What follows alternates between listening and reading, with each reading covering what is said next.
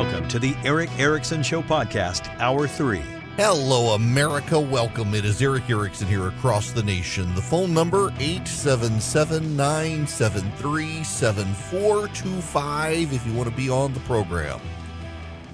Several years ago now, 20, 2019, I think it was, uh, Sonny Bunch, who's a movie reviewer, um, writes, said, been at the Free Beacon, and I guess he's at the Bulwark now, and and he's a great movie reviewer. Although I don't always align in his views, he's always very insightful. Though he's essentially one of the things that that Sonny has uh, taught me, and just listening to him on his podcast and in his writings, is how you and I may like or hate a movie, and a movie reviewer is not necessarily there to judge it as a good movie based on you were entertained by it, but other things. Um, although I just I want to be entertained. And if I don't like it, I don't like it. But nonetheless, he wrote a piece in 2019. I was thinking about it because of a news headline over the weekend. Uh, and it is essentially how environmentalists are such good villains. This is uh, what a, part of what he wrote. Uh, radical environmentalists have really been taking it on the chin at the multiplex.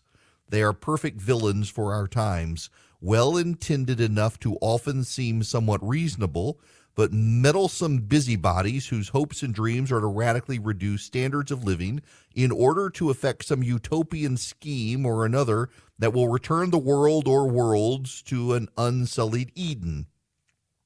Thanos, the victim and protagonist, really, of the $2 billion grossing mega hit Avengers Infinity War, was basically an omnipowered Paul Ehrlich whereas the comic book version of Thanos sought to kill half the universe in order to prove his love for an anthropomorphized death.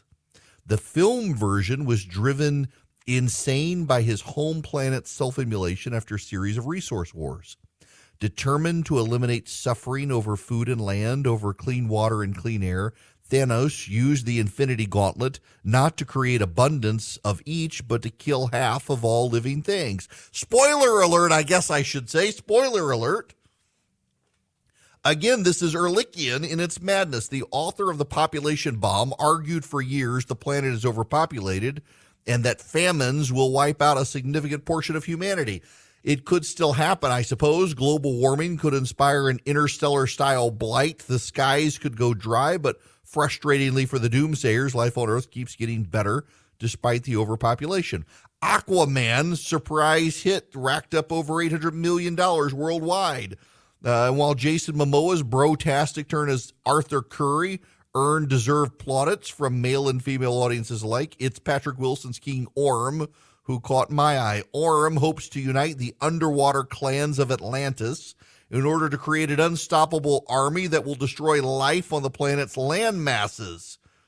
Orm's no madman. His genocidal war is not the result of personal trauma or ideological insanity. It's a version of self defense. The surface dwellers dump their, tra- dump their trash in the water, strangling the sea life. The surface dwellers spew their smoke into the skies, choking the ocean with particulates. You know, there was also uh, that movie Kingsman. Um, it was a it's a fun movie. I like it. They've had a, a couple after it, but um, uh, Samuel L. Jackson plays the bad guy who wants to save the world's elite, uh, and in doing so, wants wants to save the planet. He's engineered a plot to kill pretty much all of us except for a chosen few in order to save the world and save humanity. And it's not just that one too. Godzilla and Godzilla, particularly the second Godzilla it's the, the bad guys want to destroy the planet, destroy humanity to save the planet. They want to summon the, the titans, the, the giant monster creatures to battle Godzilla. And by destroying humanity, they will make the planet pristine. It's a theme in a lot of movies that the environmentalists make the perfect bad guy because they're convinced their cause is righteous. They are convinced they're saving humanity from itself. And this is, in fact, a theme throughout humanity as well of, of people who's like, we're going to save humanity from themselves. I mean, my goodness, the communists, the communists wanted to, to, to, save people from themselves and, and their overlords. It was class envy and class warfare, and, and the poor would take on the rich, and we would take from those who have and give to those who have not. And it turned out terrible. I mean, Hundreds of millions of people starved to death and killed because of communist regimes. But they meant well, people. They meant well. And you should at least acknowledge they meant well, just like the environmentalists. Well, I'm reminded of all of this because of a story in the London Telegraph.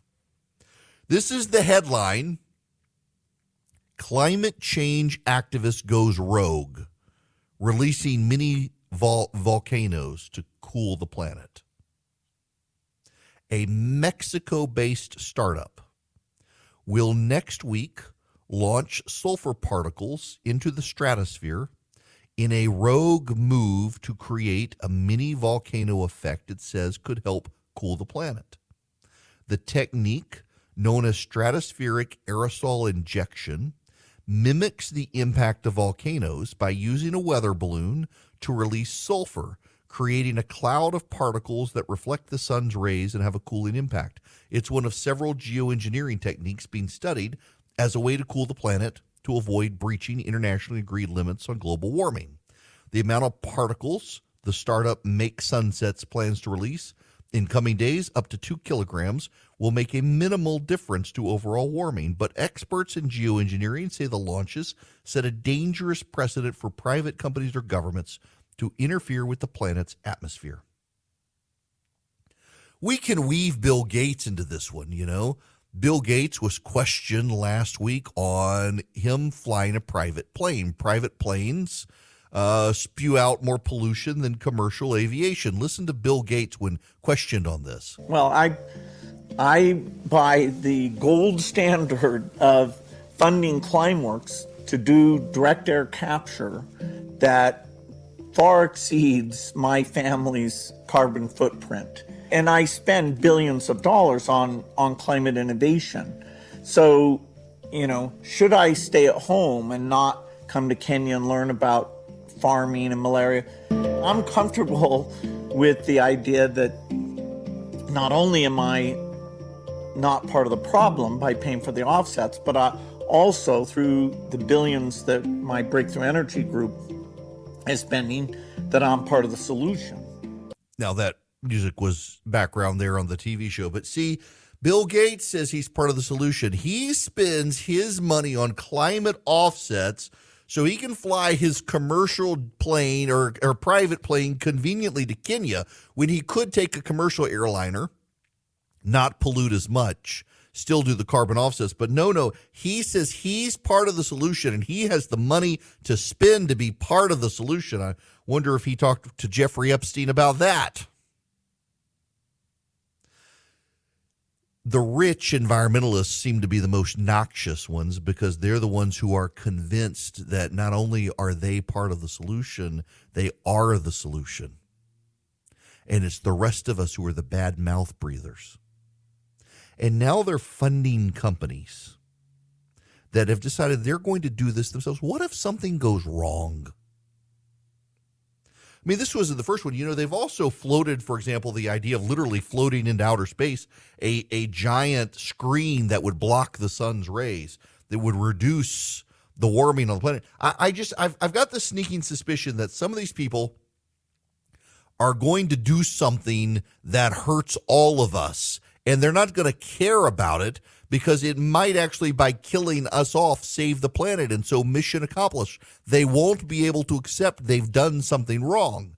I mean, Bill Gates, I, I personally find the man a, a level of like, like supervillain the stuff that he funds these days consumed by his own sense of righteousness his own sense of, of knowing what's best he can make these decisions using his own money to affect the rest of us. One, one of the things i find most noxious in all honesty and this triggers some people and i guess i need to give a trigger warning uh, gates has been involved in this and others uh, going to africa and instead of giving people afflicted with malaria DDT or pesticides to kill mosquitoes. They just tell them, no, no, sleep in the netting, sleep under netting at night and avoid the mosquitoes. We're not going to give you the actual chemicals that could save mass amounts of you because we're okay if you actually die because you're a mouth breather. Instead, just sleep under a net at night and avoid getting bit by the mosquitoes because of your mosquito net. The whole thing seems like, uh, I mean, there's your colonizers. There's your colonialism.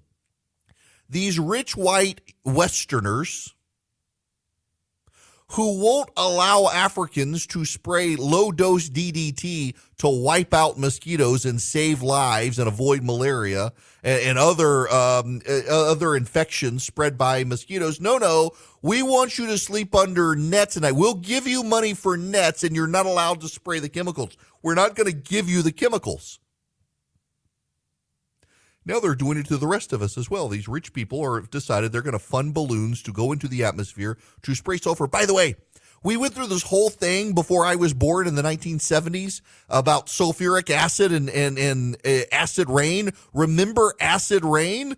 Acid rain, the, the sulfur particles they get in the atmosphere, they mix with other things. They make acid rain. Yes, acid rain, not good rain, polluting rain that causes reactions with concrete and other other things on the ground and erode stuff. It's bad. Acid rain is bad. And we got worked very hard over years to get the sulfur out of the atmosphere and clean the air. And now they want to pollute the air to save the planet. And there's no government willing to stop these people.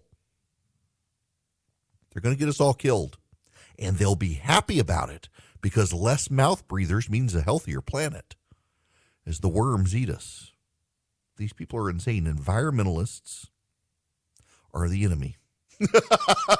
I mean, not all of them, I guess, but some, you know, um, Daryl Hannah, the actress, she's she's a big environmentalist. I've always admired this about her. She doesn't fly anywhere anymore. She has a windmill in her backyard to supply her power. She has solar panels. Well, she's a true believer. She, she's not flying on private jets everywhere. She, she's got a windmill and a solar panel in her house to provide her energy. She she actually preaches what practices what she preaches as opposed to a Leonardo DiCaprio who flies the world looking for 19 year olds to date while telling us all we've got to stay home. He can afford the carbon offsets. You can't afford the carbon offset, so you're bad. Like Bill Gates, he got a he has his private plane. You know, uh, one day I want to be successful enough to have a private plane, and I'm not paying for the carbon offset. I'm going to fly over Bill Gates' house and look down and laugh, sucker. I mean, he's doing the same thing. He's just spending extra money so he feels good about himself. The indulgences these people spend, it, it really is a religious argument. You know, back in the what the medieval period when the Catholic Church was building the Vatican, they sold indulgences. If you if you buy this, you get out of purgatory, you go straight to heaven, and the funds help us build the Vatican. That's what these environmentalists are doing. The carbon offset is their indulgence. We're going to buy this so we can still indulge in our lifestyle and claim we're bringing heaven to earth. It's a religious scam of the secular left. So my kid has a queen size bed. We've got a king size bed. We got him Boll and Branch sheets, and he's used them. He had like kid sheets, and now he's old enough he doesn't want the the action figure sheets anymore. Well, we got lost because I mean the sheets look like our sheets, except they're queen size sheets, and they got put in our closet. And the kid was in despair we got him Boll and Branch sheets. They've gotten softer and softer. And he's like, Where are my real sheets? He refused to sleep until we found the real sheets because they're that soft. They're that good. They're made with a 100% organic cotton thread. They get softer in every wash. You can stay cozy all winter long with a set of Boll and Branch sheets. They really are that good. We have them on multiple beds in our house. My goodness, my uh, seriously, my kid, uh, he's finally like my sheets are for kids. I'm I'm grown up now, and uh, it's just a, a step of quality above what he had. And now he's like, can't sleep without these sheets. They're designed to feel incredible for all sleepers. They're made without toxins, they're free of pesticides, formaldehyde, other chemicals. They fit the deepest mattress too, which I love because we have a very thick mattress on our bed and it fits. It doesn't like bunch up and then snap off in the middle of the night when you roll over. You can get 15% off your forced order Boll and Branch sheets when you use promo code Erick at bollandbranch.com. Exclusions apply. See site for details. That's Boll and Branch, B O L L A N D branch.com. The promo code is Erick, E R I C K. Hi there, welcome. It is Erick Erickson here across the nation. If you want to be on the program, the number is 877 973 7425. There's an interesting story out in Compact uh, about the class war inside the Democratic Party, which is to be expected. In all honesty, um, it just it, think so much focus these days on the problems within the Republican Party. There are objectively problems within the Republican Party. What I find very interesting is when I concede the fact that there are problems within the Republican Party, a lot of Republicans, I can't, why are you focusing on our problems? Why do you think we have problems? They're all made up. No, no, no. The Republican Party has problems. You might as well acknowledge the GOP does have problems. What's so notable, though, is how defensive Democrats are about their problems. It, it, the same thing happens. You get Republicans who, when I point out there are problems with the party, they get very mad at me for doing so. And Democrats get mad at me for pointing out their problems. I, for example, last week spent time saying, yes, the Republican Party has problems, but nobody wants to talk about the Democrats' problems. And I got angry Republicans. How dare you say we have problems in our party? Have you not looked around, people? Good Lord. But the Democrats have problems nobody wants to talk about. And that's my point. Acknowledge we got issues, but the Democrats do too, and everybody ignores them. The class issue is one of the big problems of the Democratic Party. For a very long time, the Democratic Party had been a coalition of academic white people and lower income blue collar workers of various races. Increasingly, there's a huge problem with the Democratic Party being more and more a party of rich white people and poor non white people or middle class non white people who have less and less in common. If you are a non white person, regardless of income, incidentally, you have a greater chance of believing in a higher power rich white people do not believe in God. So there, there's a there's a comedian. Uh, Neal Brennan is his name. I, I, think very highly of him. Uh, he is a a, a liberal. Uh, also, he, he says he's a he's a natural Catholic. He did Catholic confirmation, atheism, uh, and he has this uh, bit in in one of his latest routines on Netflix about how atheism is the height of white privilege because you you have someone come to you and say, um, I, I want to tell you how to get to a better life than this, and the rich person is like, really, something better than this? I don't think so. I mean, he makes a very good point of it. Um, that, that I'm just going to take my supplements and and live my best life now, the, the, the rich white people. And in the Democratic Party, that's becoming a real problem because there's a growing movement on the right that's willing to have bigger government spending and more social welfare programs that people on the left have long advocated for. And they're less contemptuous of people on the faith, uh, people of faith on the right than people on the left.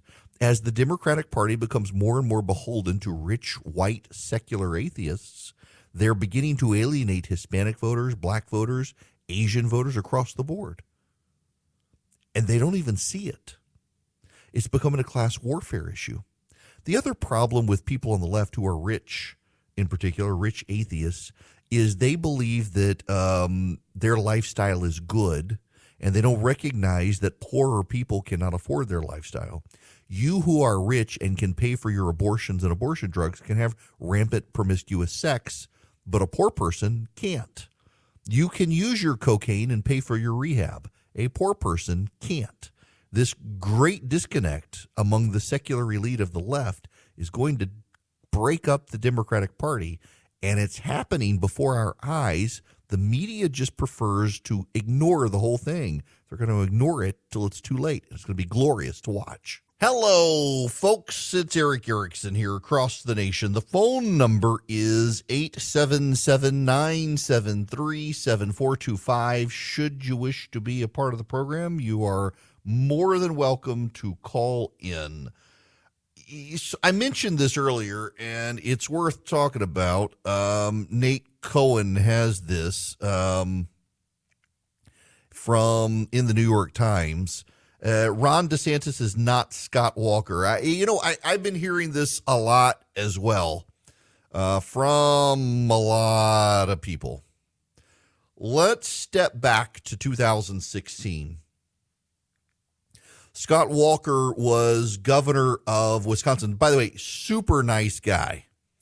Really like Scott Walker. Uh, every interaction I have had with Scott Walker has been fantastic. He is a great governor in Wisconsin. And there are a number of very large donors in that area of the country in the upper Midwest who were intrigued by Scott Walker, wanted him to run for president. And Scott Walker had beaten the left in Wisconsin, a state that had historically been Democrat. I mean, we get a lot of bad ideas from Wisconsin in the early 1900s, the progressive movement. They, I mean, uh, the, the, primary system and and uh, the direct election of senators and things like that. A lot of the Wisconsin progressives pushed that stuff. And yeah, direct election of senators is a bad idea. They should be appointed by governors, approved by state legislatures per the Constitution originally. Nonetheless, um, but a lot of them wanted Scott Walker to run. The, the problem is Scott Walker did not really have, outside of that part of the country, he didn't really have a natural constituency except for political nerds who really paid attention to things. Your average American was didn't know who Scott Walker was, was not tuned into who Scott Walker is. It just it wasn't a thing. And that's different from DeSantis. There DeSantis has a larger out of the gate constituency. So Nate Cohn has this at the at uh, the New York Times. Is Ron DeSantis the next Scott Walker? It's a question I've been hearing a lot lately. The premise is that there's an important similarity between the two. They both earned the affection of conservatives by owning the libs as governors rather than by giving soaring speeches or otherwise demonstrating the skill to win a presidential nomination. In the end, Mr. Walker's success in Wisconsin did not translate to the national stage. The implication is that Mr. DeSantis' success in Florida might not translate either. A wave of articles over the last few weeks has questioned whether he has the charisma, charm, and likability to win the nomination. If he falters, the ending of his campaign might read a lot like the story of Walker for president. But at least at the beginning of the race, Mr. DeSantis is no Scott Walker. He would start the campaign in a very different position, in a far stronger position. What sets Walker and DeSantis apart, to be blunt? How many people already say they want Ron DeSantis to be president? DeSantis has 32% support in polls taken since the midterm election. That's not a fleeting product of a wave of favorable media coverage. Instead, he's made steady gains over the last two years. Mr. Walker, in contrast, had 7% in the early polls. Looking back, it's striking how rare it is for a first time candidate to hold this level of support. Since 1976, only six candidates who hadn't previously run for president or vice president had managed to consistently attract more than half of Mr. DeSantis' support in the early polls. Obama, Hillary Clinton, and Rudy Giuliani in 2008, George W. Bush in 2000, Ted Kennedy in 80, and Reagan in 76. Let me put this in greater perspective for you here. When you're looking to 2024 and you see where Ron DeSantis is in the polling, if you want something comparable, Ron DeSantis is roughly a third of the Republican Party is locked in immediately out of the gate for Ron DeSantis.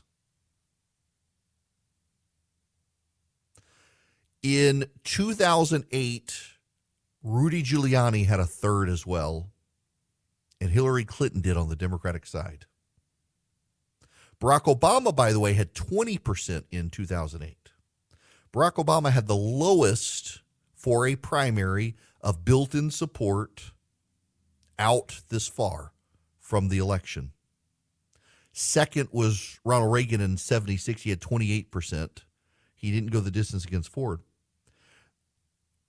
The one I've been comparing this to is is Bush in 2000. Bush had 44% of the Republican electorate locked in in 2000 before he even ran. A year before the Iowa caucuses, Bush had 44%.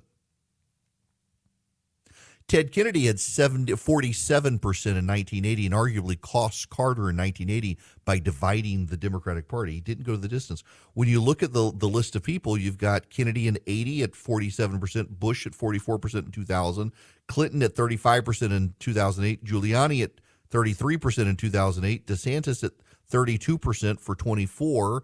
Reagan at 28% in 76, Obama at, uh, 20% in 2008. Obama went the distance.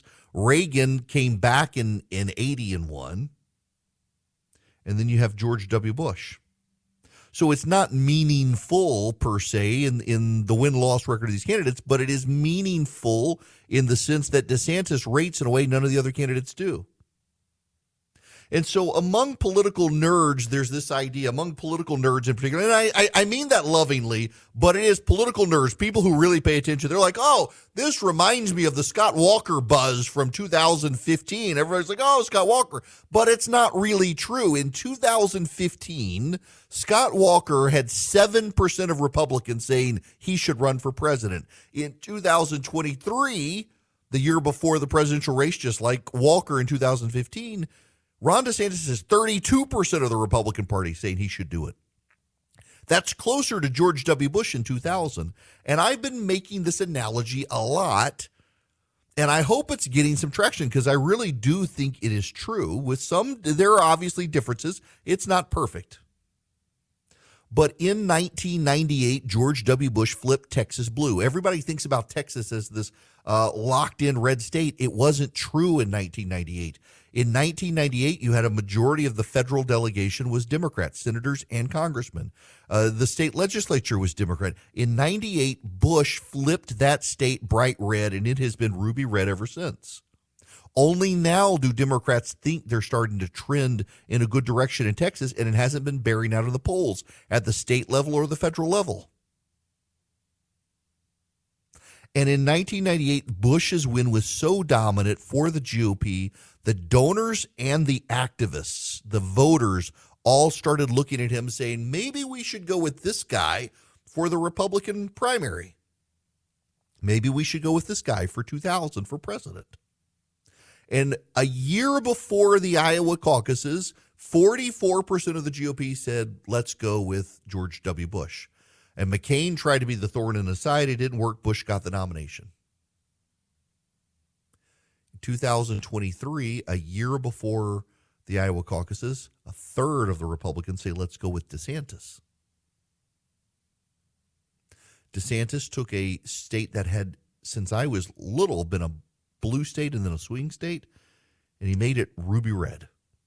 The legislature locked in for the Republicans, majority of the congressional delegation for Republicans. In fact, all the statewide Democratic office holders wiped out. It's a completely Republican state now. Georgia is more of a swing state than Florida at this point. North Carolina is more of a swing state than Florida. And Florida has about, what, 30 electoral college votes or so? So just like 98 to 2000, a lot of Republican donors and base voters were looking at George W. Bush. They're doing the same thing now with DeSantis. He took a state off the field for the Democrats. A state with a substantial number of electoral college votes is now in the Republicans' hands. You combine it with Texas, you you, you gotta you go a long way towards offsetting California New York. California is still dominant in the electoral college, and the Democrats have a lock on it. Now the Republicans have a lock on two of the fastest growing states in the nation. So that's different from Scott Walker, where the nerds are like, yeah, he, he flipped Wisconsin red, but he didn't lock it in for the red, and only 7% in 2015 were intrigued. This Nate the New York Times. The way Ron DeSantis got this strength is relatively impressive as well. Unlike three of the six candidates, he is not the direct relative of a former president. What does this mean? Well, when you look at the strength of this, you had uh, Clinton, you had Bush, you had Kennedy. He's not a non political national hero in the aftermath of September 11th like Rudy Giuliani. The two remaining candidates who did not benefit from a family name or an exceptional historic event are Ronald Reagan and Barack Obama. arguably the two most impressive political figures of the last half century. There's no need to speculate about whether Mr. DeSantis is the next Reagan or Obama. Not even Mr. Obama and Mr. Reagan were clearly Obama or Reagan at their stages. Mr. Reagan and Mr. Obama differ from Ron DeSantis in the very same way that he's purportedly similar to Mr. Walker, as both Obama and Reagan rose to prominence by commanding the national stage in famous speeches during their party's campaigns in 1964 and 2004. But even if Ron DeSantis is not a renowned orator, it could be a mistake to assume that his popularity is nothing more than the sum of the political capital accrued from his policy moves. The simplest explanation for his unusual popularity in the Republican Party is the Republicans haven't just liked what he's done, but they've liked what they've seen and heard so far. His charisma may not be what won them over, but Republicans probably aren't under any illusion that he's as charismatic as Reagan or Obama. At this point, Republicans have seen and heard a lot, and they like him.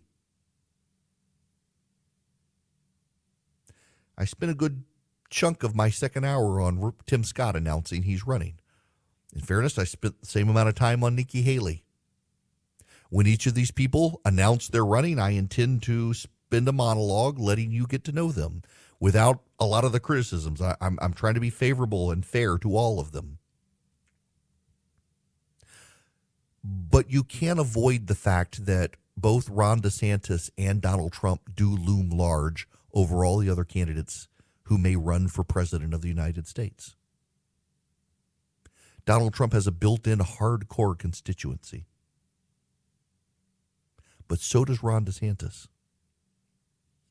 I thought it was notable. There, there's a kind of nutty political activist in the state of Georgia. No reason to give names to the insane. But this political activist announced the activist would vote for Ron DeSantis over Brian Kemp in Georgia's general election. Brian Kemp, the governor of Georgia, beat the hand-picked Trump candidate David Perdue in the Republican primary and trounced Stacey Abrams. And this political activist announced she would be writing in Ron DeSantis against Brian Kemp. And now on her Twitter feed announces that globalist Koch um, funds um, is backing Ron DeSantis and hates Donald Trump much coordination going on in secret with globalists conspiring to use DeSantis to take down Trump, then MAGA. The conspirators will be outed. So suddenly, Ron DeSantis is Koch backed globalist taking down MAGA. These people are nuts. Um, the Trump machine wants to take out Ron DeSantis. Now, the question is, can they? And DeSantis is doing his best to ignore the attacks. DeSantis is doing his best to focus on governing Florida. I have a suspicion. I have no inside knowledge on this. My suspicion is that Ron DeSantis is actually going to run for president, as everyone seems to think. The rumor is he's vetting people right now to help him. My suspicion is that he will wait until after the Florida legislature wraps up. He doesn't want to be accused of being distracted. He doesn't want to be accused of putting his national aspirations above his job. So he'll wait for the Florida legislature to go home and then he'll announce he's running for president. By then, he'll have his campaign staff picked. I hope he uses great discernment in picking them out, but I think that will fundamentally change the dynamics of the polling in the race. I welcome everyone into the race, and I'm not endorsing anyone.